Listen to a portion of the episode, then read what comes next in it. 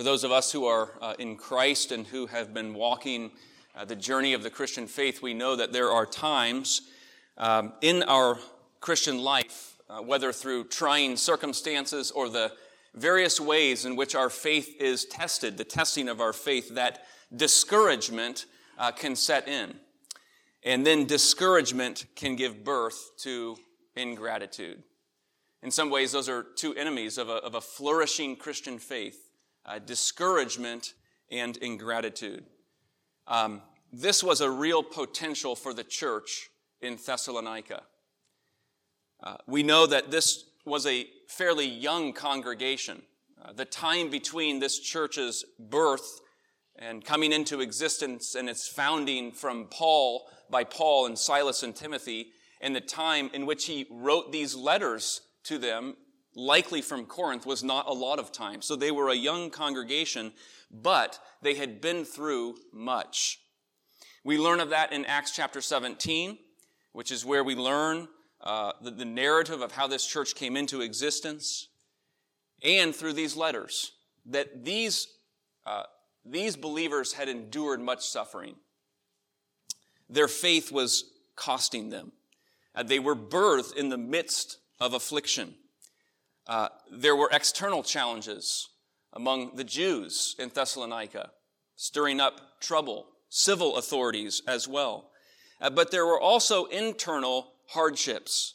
Uh, we have learned that these brothers and sisters, some of them, were experiencing the loss of loved ones in the Lord, parents or children or siblings, and they were wondering, is there hope beyond the grave? And so Paul wrote to them in 1 Thessalonians 4, uh, telling them not to be a people who grieve as those without hope, pointing them to the consummation and the resurrection that indeed those dead in Christ will be raised again. But there was potential grief. On top of all that, they were facing false teaching and rumors suggesting that the day of the Lord was already at hand. It had come upon them. It, w- it had arrived, which was what we considered last week. And so it was creating potential alarm and worry in the life of this congregation.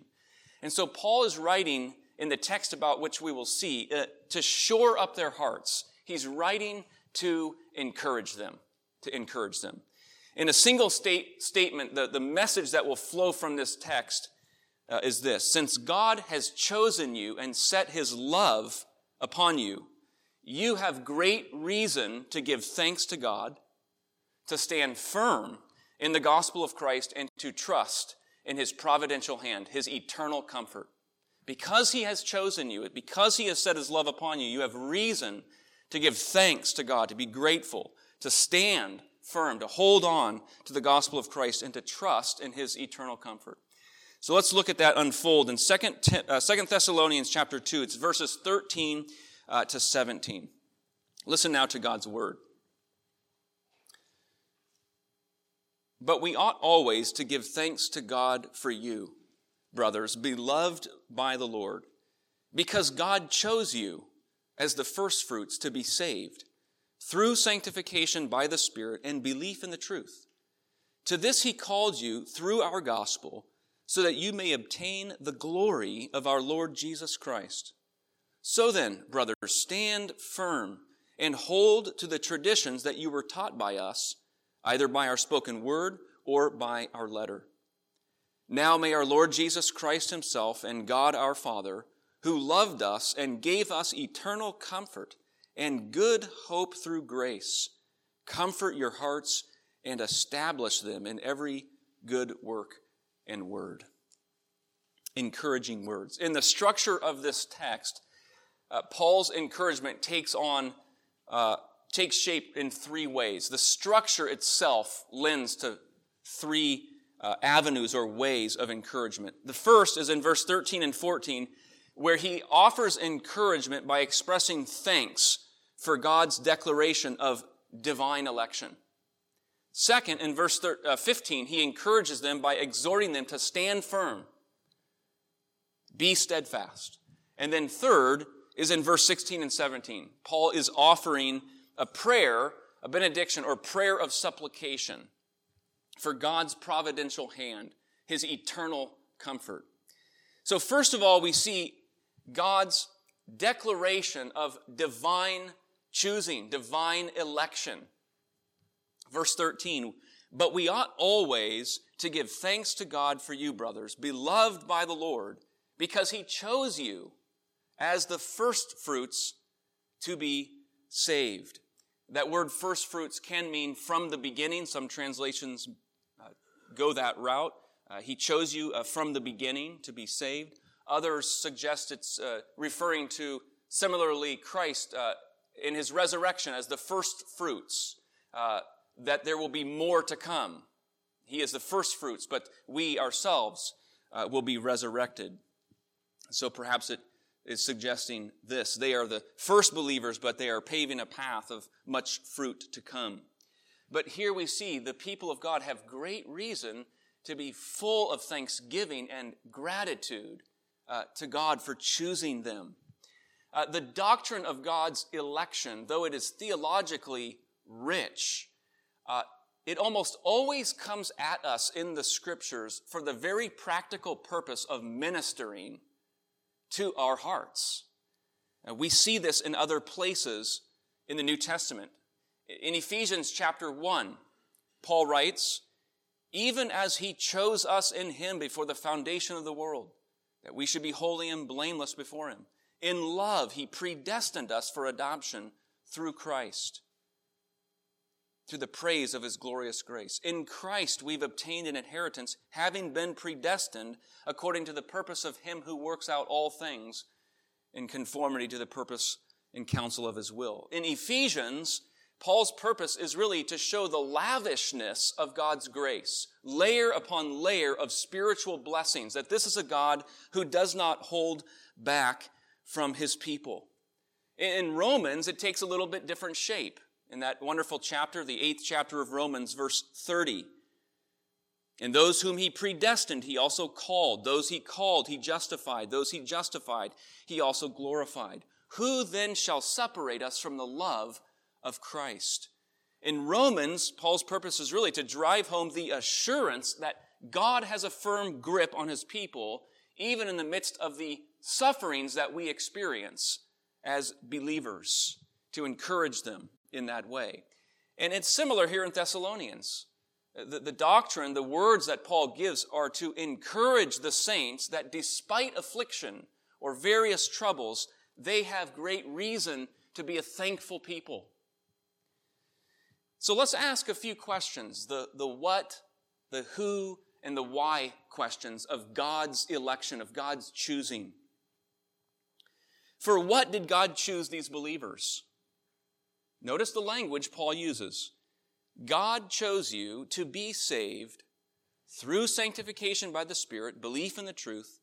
To this he called you through our gospel, that you may obtain the glory of our Lord Jesus Christ.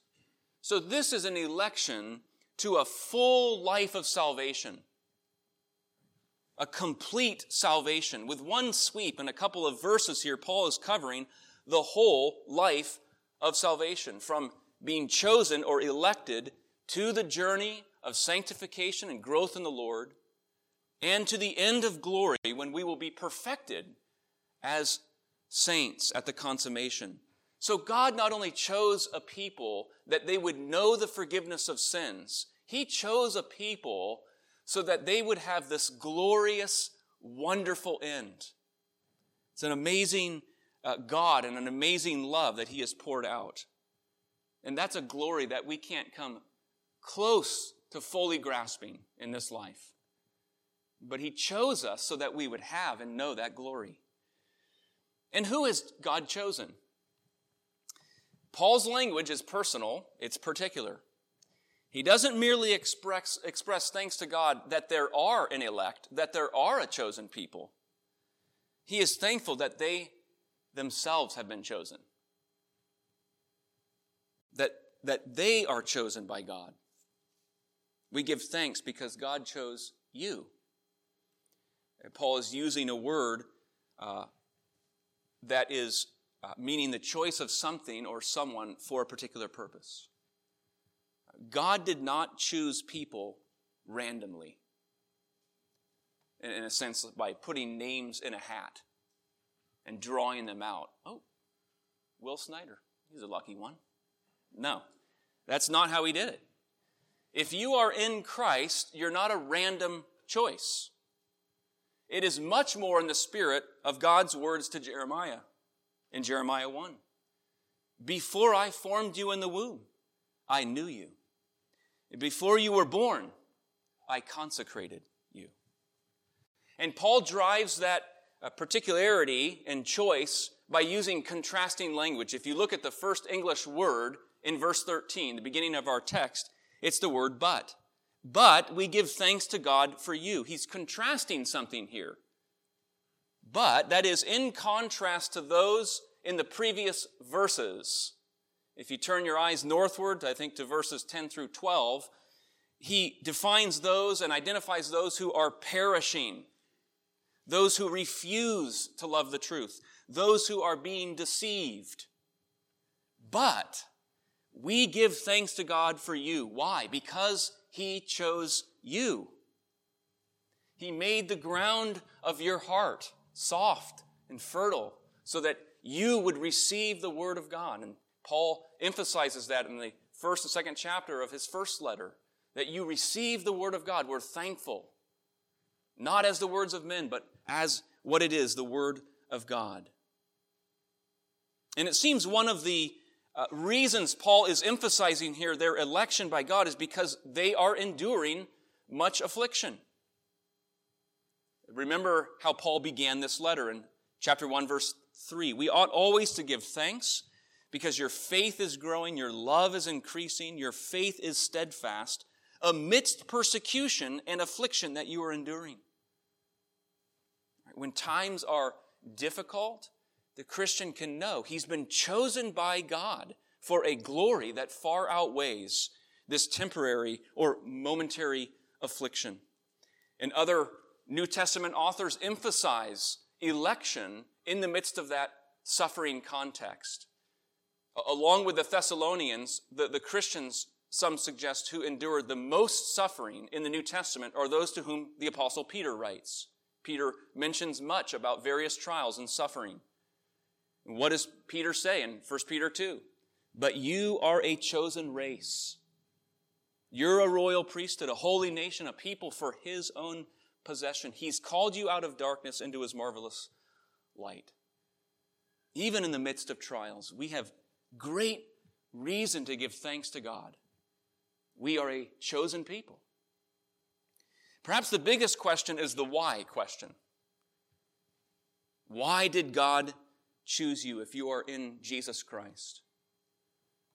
It was, it was that very question in my own life, that very notion of God's election that about 30 years ago, uh, as a middle schooler on a mission trip in Yakima, Washington, one evening after my youth director had given a, a message, a talk on the character of God and God's love, that afterward I went to be alone. I was just moved uh, in my heart and, and just wept in a field by myself for a long time.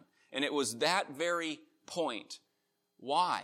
Why would, why would God open my heart? Why would He soften that heart? And why would He choose me? I was not overwhelmed by the idea that God chooses some but doesn't choose others. I was overwhelmed by why He chose me. Why He chose me. And if you're in Christ, He's chosen you, and some of our experiences are uh, experientially uh, profound to us. Some of us has a gradual kind of experience. Uh, some of us may not be in Christ, and the free offer of the gospel is put forth to come and trust in the Lord Jesus Christ, that He would know, that you would know His hand in your life. Why did God choose you? It was not because you were qualified. God qualifies the called, He does not call the qualified. He wasn't looking for a few good men or a few good women, and He discovered you. No. Uh, Paul says in Romans 3 there's no one righteous, no, not one. It wasn't because God saw a hidden potential in you that you might go and do great and wonderful things. That's not why. It is because salvation is God's prerogative. It's because God set his love upon you. Paul says in our text, we give thanks to God, brothers, beloved by the Lord. Sinclair Ferguson, I think I've noted before, says there's a, great danger in, in our faith at times, is, is, and that is believing that not much has changed uh, in our life. But, but if you have been elect, if you're chosen of God, everything changes. Everything changes. And certainly your eternal destiny changes. Ephesians 1 In love, God predestined you. Uh, this love was to be at the center of what shaped the Old Testament people of God and their understanding of who they were and are as a result of God's love and, and understanding the character of God. Uh, we read in Deuteronomy chapter 7, verse 6. For you are a people holy to the Lord your God. The Lord your God has chosen you to be a people for his treasured possession out of all the peoples who are on the face of the earth. It was not because you were more in number than any other people that the Lord set his love on you and chose you. For you are the fewest of all peoples. But it is because the Lord loves you and is keeping the oath that he swore to your fathers that the Lord has brought you out with a mighty hand and redeemed you from the house of slavery. You see, this is not a natural love. This is not the kind of love that a parent has for a child or a child has for a parent, or a sibling for another sibling. There's something natural about that love. There's a familial tie. And it's that familial tie that brings about a natural kind of love. That's, that's my child. That's my brother. But God set his love upon us when we were not in his family. There was no familial tie. God's love is greater than that kind of love. And it's not the love a friend has for another friend who share common interests or a common background. And it's those common things that we have together that help carry out a, a kind of love, fondness for each other. Outside of Christ, we had no true interest in the things of God before He set His love upon us, called us to Himself. So it's a foreign kind of love. This is a love that is demonstrated by one for an enemy. And that's what we were. Romans 5 tells us we were enemies of God. And it was while we were enemies that God reconciled his people to himself. For one will scarcely die for a righteous person, though perhaps for a good person one would dare even to die. But God shows his love for us in that while we were still sinners, Christ died for us, while in a state of rebellion. So it's that, that Old Testament Hesed kind of love, that steadfast love. We heard it mentioned in Psalm 5 that was read earlier. This is a love that is not conditioned on anything outside of God. It is a love that flows from the very core of his character. He will love those whom he has chosen because he's committed. He's faithful. He will keep faith to his own character. And that is glorious news for us because it does not ultimately depend on us. God chose you. In, in, all of this, you might be thinking, wow, Paul sounds very Calvinistic. Of course, the reverse is true, isn't it? Right? Calvin was very Pauline. Yes. We have great reason to give thanks to God. He has chosen his people. But Paul offers more encouragement through this text. A second word of encouragement is to stand firm in the truth. Verse 15. So then, brothers, stand firm and hold to the traditions that you were taught by us, either by our spoken word or by our letter. What does Paul mean by the traditions? Hold to the traditions that we've taught you. He uses the same word elsewhere, for example, in 1 uh, Corinthians 11, 2, where he commends the church to maintain the traditions delivered to them. Uh, this is, this is creedal kind of language. We recite together the Apostles' Creed or the Nicene Creed. Uh, we promote and teach the Westminster Confession and the catechisms. This is a word, this word for traditions here, that would include the scriptures themselves, but also the teaching that flows from the scriptures. The teaching and the preaching, the exhorting from that word to them. And he's saying, hold to these things. Well, they're to, they're to do two things. Stand firm and hold to. Now, these are metaphors. Paul uses the metaphor of walking the Christian life, running the race. These are metaphors, not referring to the call to literally or physically stand firm or to hold to. Stand firm means grab hold. That's what those words mean. Stand firm means grab hold. And then those words hold to mean don't let go. So we're to take hold of these things and do not let them go. And it's good for us to ask ourselves in our lives this morning, what are we holding on to to give shape to our life? What are we holding on to to give meaning or direction to our lives or joy in our lives? Recall Paul's words in Philippians chapter 3, where he's describing his life in Judaism as a Pharisee, and he provides that kind of outwardly impressive spiritual resume. He says, I'm a, I was a Hebrew of Hebrews, zealous for the law, a Pharisee. But then he says, But whatever gain I had, I count as loss, that I may gain Christ and his righteousness. Not that I've already obtained this or am already uh, made perfect, but I press on to make it my own because Christ Jesus has made me his own. He's saying, whatever I was holding on to for my security, my identity, I let it go. And I took hold of Christ and the life found in Him. There's a wonderful relationship, both in Paul's words there in Philippians, but, but also in our text, between God's grip and our grip. Paul calls us to grab hold of the Word, grab hold of the faith, but it is the result of God's hand in our lives. He has chosen us. He has redeemed us. He has set His love upon us. This point is well summarized by a verse in Proverbs, Proverbs 4 13. Keep firm hold of instruction. Do not let go. Guard her, for she is your life. Charles Spurgeon comments on this verse in Proverbs.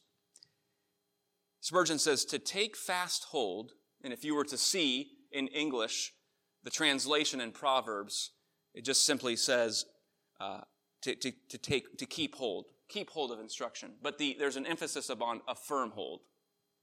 And so Spurgeon's picking up on that. He says to take fast hold or firm hold is an exhortation which concerns the strength, the reality, the heartiness, and the truthfulness of faith. And the more of these, the better. If to take hold is good, to take fast hold, firm hold, is better.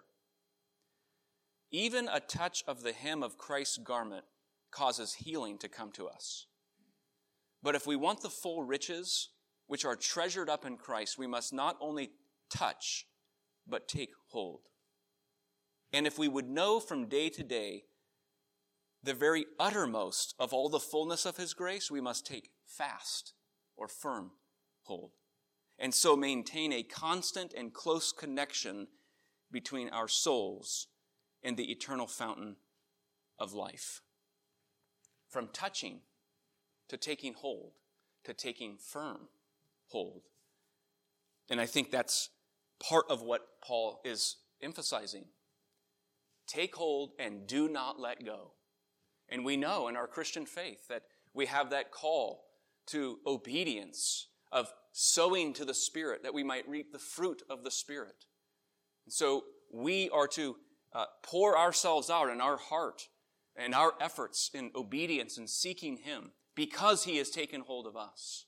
And there is uh, riches of His grace as a result. And then you have a final encouragement from Paul. It comes in the form of this prayer of supplication uh, that we would trust in God's providential hand, His eternal comfort. He says, Now may our Lord Jesus Christ Himself and God our Father, who loved us and gave us eternal comfort and good hope through grace, comfort your hearts. The structure of this verse uh, is worth noting. The first word of verse 16 is actually the word himself. It takes what some call first position. It's actually himself, referring to Christ. It's there for emphasis. May Christ Jesus himself comfort us. And God, God our Father, comfort us. Comfort your hearts. We have many things that may comfort us in, in a godly way friends, family, elders, pastors. But Paul is, he's going directly to Christ here. May, may Christ, may our Lord Jesus Christ himself, he is with us to comfort us. And we know this comfort is not a surefire protection from hardship. As we look at our own lives, or trials, or deep pains, or illness. Some of us are even now experiencing those hard realities. But the comfort is this that without exception, in every valley, in every trial, in every suffering, it is Christ Himself who is with you. He is with you. Think of the Psalm 139, the Psalm of David. You hem me in behind and before. You lay your hand upon me. Such knowledge is too wonderful for me. It is high, I cannot attain it. Where shall I go from your spirit? Where shall I flee from your presence? If I ascend to heaven, you're there. If I make my bed in Sheol, you are there. If I take the wings of the morning and dwell in the uttermost parts of the sea, even there your hand shall lead me. Your right hand shall hold me. If I say, Surely the darkness shall cover me, and the light about me be night, even the darkness is not dark to you. The night is bright as the day, for darkness is as light with you. There's a hymn, Jesus, lover of my soul, let me to thy bosom fly, while the near waters roll, while the tempest still is high.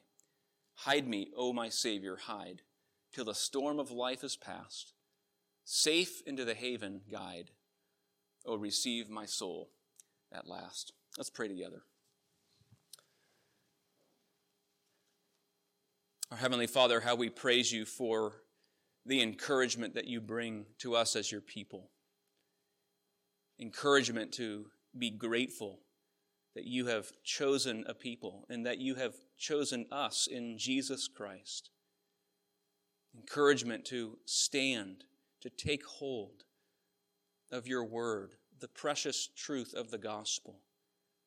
How relevant it is today as much as ever. Encouragement to trust in that hand of providence, the eternal comfort that you provide us that you are with your people through every valley, through every season. Oh Lord, would you fill our hearts with gratitude and fill our hearts with love, love that comes from you. For this we pray with thanks. In Jesus' name, amen.